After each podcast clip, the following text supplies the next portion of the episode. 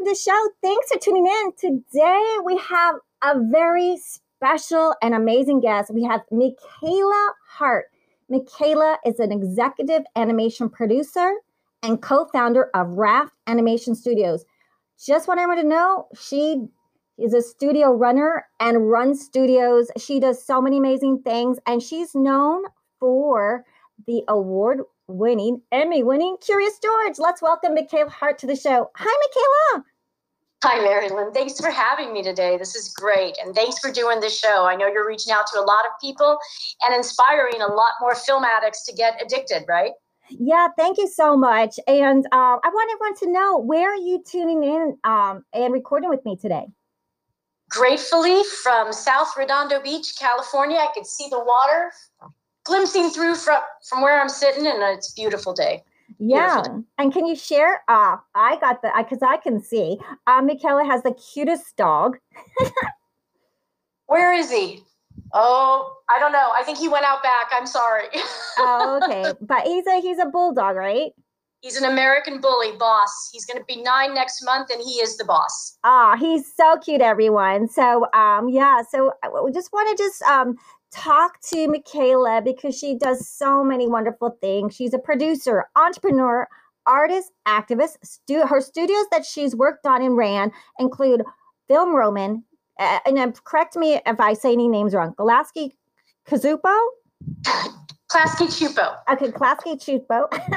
Gaumont, Nickelodeon, Universal Animation Studios, and of course, Emmy winner, Curious George. And she is the co founder, like I said, of Raft Animation Studio the studio for echo and sustainable storytelling for the planet. So, uh, Michaela, so I just want to just, you know, like, oh, we know where you're at right now, but I want to just take it back. Like, when you were a child growing up, did you love animation films? Was were, were you just uh, just like, Dad, take me to the theater and like, did, what was one of your favorite childhood films? You know, um, growing up, I think it would have been. I was probably more impacted by TV animation in transparency. Uh, when it came to films that really moved me, my mom always made sure because times were a little different back then in the six, seven year, eight, eight year old youth. And um, so we had to wait for like Wizard of Oz to come around every year on CBS at eight o'clock or The Sound of Music. And so I was always inspired by these really wonderful films. My mom got me into it. And then TV animation was probably one of my best friends. You know, I made sure every day Tom and Jerry was on at three o'clock. Uh, I never missed Flintstones. I never missed a Jetsons. Um, those were always a big inspiration for me. Yeah, I love them. Yeah, and and what was uh? Did you have brothers and sisters? Were you in LA going to the movies? Where were you watching your movies uh, growing up? I grew up in the Valley, and then uh, by the time I was in secondary, so Burbank, I grew up in the movie capital, TV capital, studio capital of the world. So I think, you know, right down the street from NBC, um, literally we were down the street from NBC. We went, I went to uh, John Burroughs High. John Burroughs High is kind of known for being the inception of Glee, you know, how they, yeah, all the musicals that we put on there. And Ron Howard went there, etc. So Burroughs, you know, the, um, the Burbank school system, we were all kind of, we all kind of had kids and friends that parents somebody worked in the industry. So i think we you know it it made it one step closer you know less not quite six degrees of separation from kevin bacon right? So growing up in burbank that was that was that yeah. Ah, and, and was there a film that what like when you were a kid was the scariest film that you ever watched?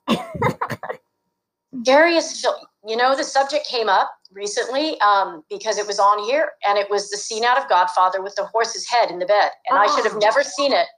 And I remember at that time, I mean, parental guidance was different. For some reason, we were at the drive in probably. And I remembered sleeping and waking up and being affected by that scene unlike anything I'd ever seen. But we looked and it was 1972. So I was around four years old. But that was the first moment I remember being impacted visually and it's staying with me.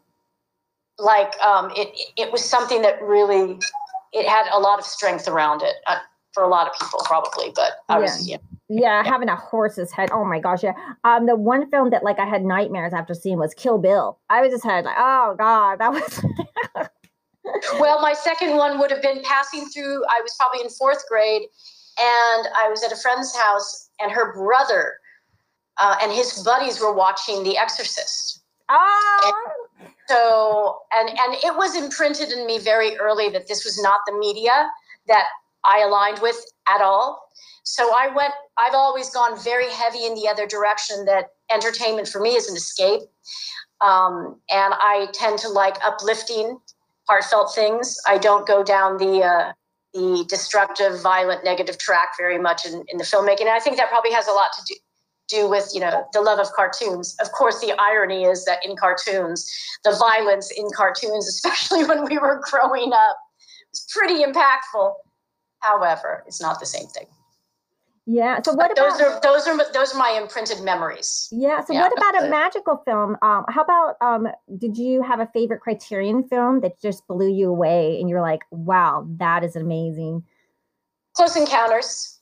Oh. Close encounters i remember seeing that for the first time and and having and and then in high school probably raiders of the lost ark. Those are kind of the movies that also they make the criteria that if they're on on old school tv that you just turn on the channel and if it's on it's staying on. Doesn't matter if there's commercials right?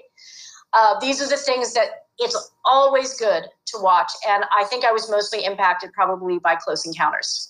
And it was because of the contact with the alien or wh- what part of the film is um that just really you're like wow that was the special scene it was the first time I realized in filmmaking how much impact the leading actor could have on a story. Dreyfuss was so amazing in his descent in personal loss as he starts to lose his mind during that process. And my compassion and empathy for him, I remember being so strong and being so moved by it. And the payoff for him at the end was so phenomenally told by Spielberg that I had never connected with a performance quite like that until that movie. yeah yeah it, close encounters it- and the music too the musical score just added another element that just and so anything spielberg does is like oh my gosh it's, he's just the genius like right? So, I- like yeah But the, but the magic, the magic of the communication, the magic of the love of, you know, um, making that contact. And it's, it's still, you know, there's the five movies you'll take if you're on a desert island and you're stuck. Close Encounters is on that list. ah what were the other ones Rear Window, Toy Story 2, probably Raiders of the Lost Ark. And I think the fifth one is probably always going to vacillate to whatever the favorite is of that moment. Yeah. Well, well, I have to ask you because you're in animation and I've done all these wonderful films. Is there a special animation movie that is one of one of your favorites? Because I know there's more than one, but do you have a special one that uh, really appeals to your heart? Um, well, like I mentioned, interestingly enough, uh, Toy Story 2 for me is on the top my top five, and that was because it was it was early enough on in my career, but I also realized it was the first time an animated film had zero gravy. It was perfectly tight, perfectly created, perfectly woven together. For me, it was a perfect film. Excuse me. Um, and then, as far as animation goes, um, obviously there's all the phenomenal, you know, beginnings of Disney. Uh, I love uh, Iron Giant, Brad Bird's Iron Giant. Uh, but the defining one for me was in 1991. Disney released a, uh, a work in progress version of Beauty and the Beast, and that was intended for uh, Radio City Music Hall because it was for a film festival at that time. And I said, Oh, I'm going to go check this out.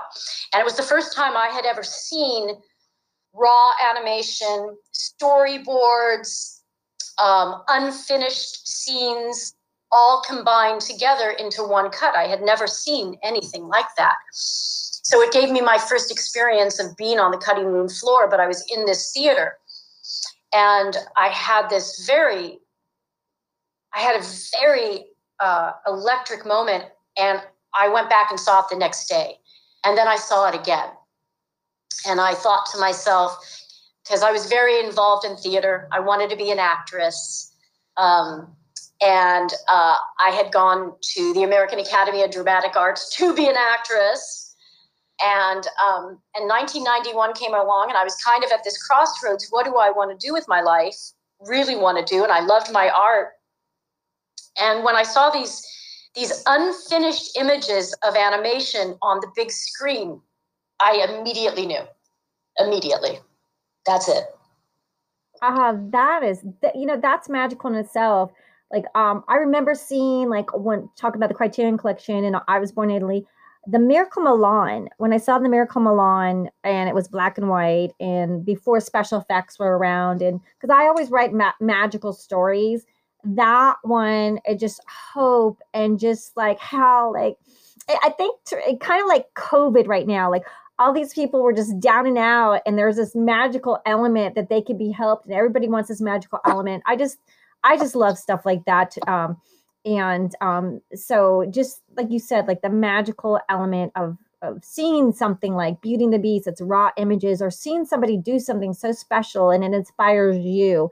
So I'm going to ask you, um, I, I know you like Spielberg's Close Encounter and Toy Story 2, but do you have a favorite director that um that just there's a scene from a movie that just you just blows you away? You know, I feel like I should be that person who has their favorite director, right? I'm to cough, excuse me.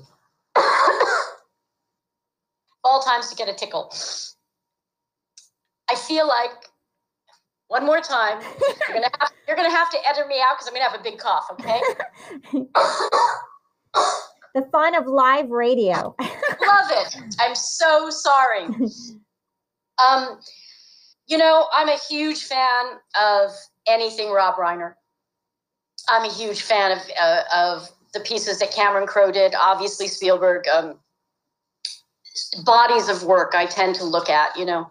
But then I just had a conversation with my boyfriend the other night when Godfather was on, and I said, I feel like I should never say out loud that Godfather is not on my top list. It's like I feel like I'm I'm saying something absolutely horrible by doing that. And I think Coppola is, you know, unbelievably visionary. But at the same time, I was like, but I, I had a great affinity for his daughter's movies. Sofia does phenomenal work. So I just don't have one. I think it's bodies of work. Um, obviously, I think my all time favorite movie forever will be Rear Window, and that's Hitchcock. But it's not your typical Hitchcockian. It's the one that stands out a little different from everything, and it's the kind that was the hardest to make if you look back because it's the one location and and those have the story behind the movies and the visionaries and the directors are often what fuel the love I have for that story too, you know, for yeah. that filmmaker.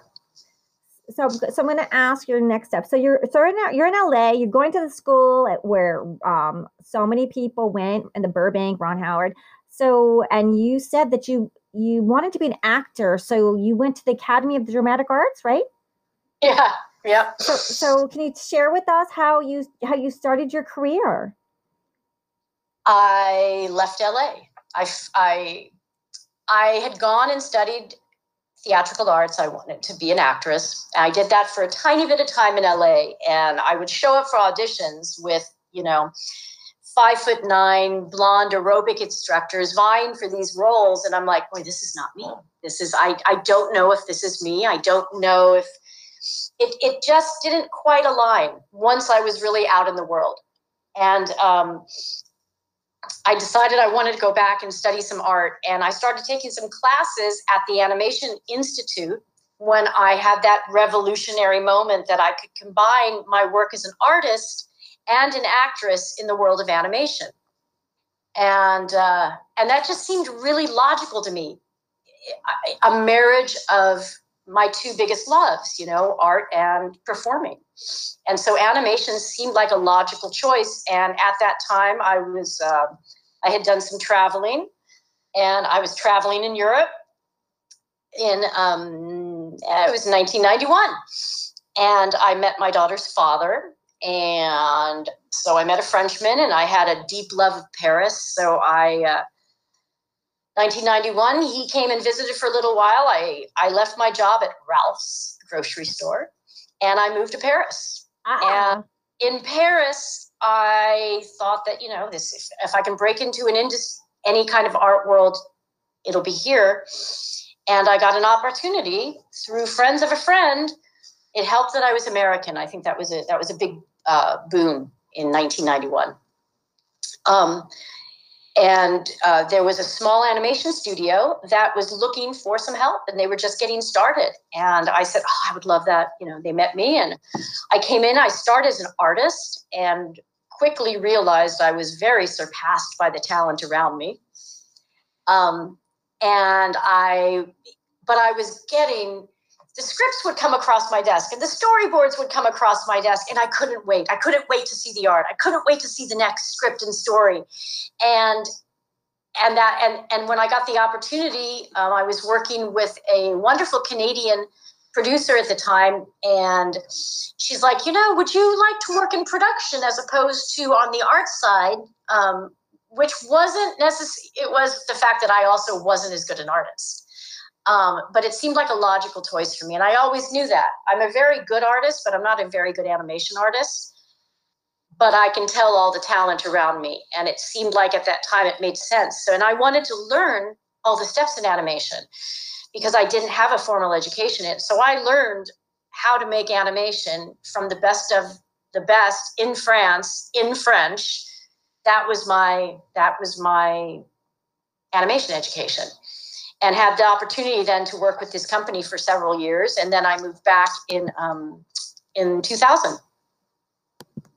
So my first, the first half of first half, the first eight years, nine years of my career was entirely um, in another country, but in another mentality, culture, format, uh, business model. We work heavily in co-productions. European financing is very different than the capitalistic American studio financing, etc.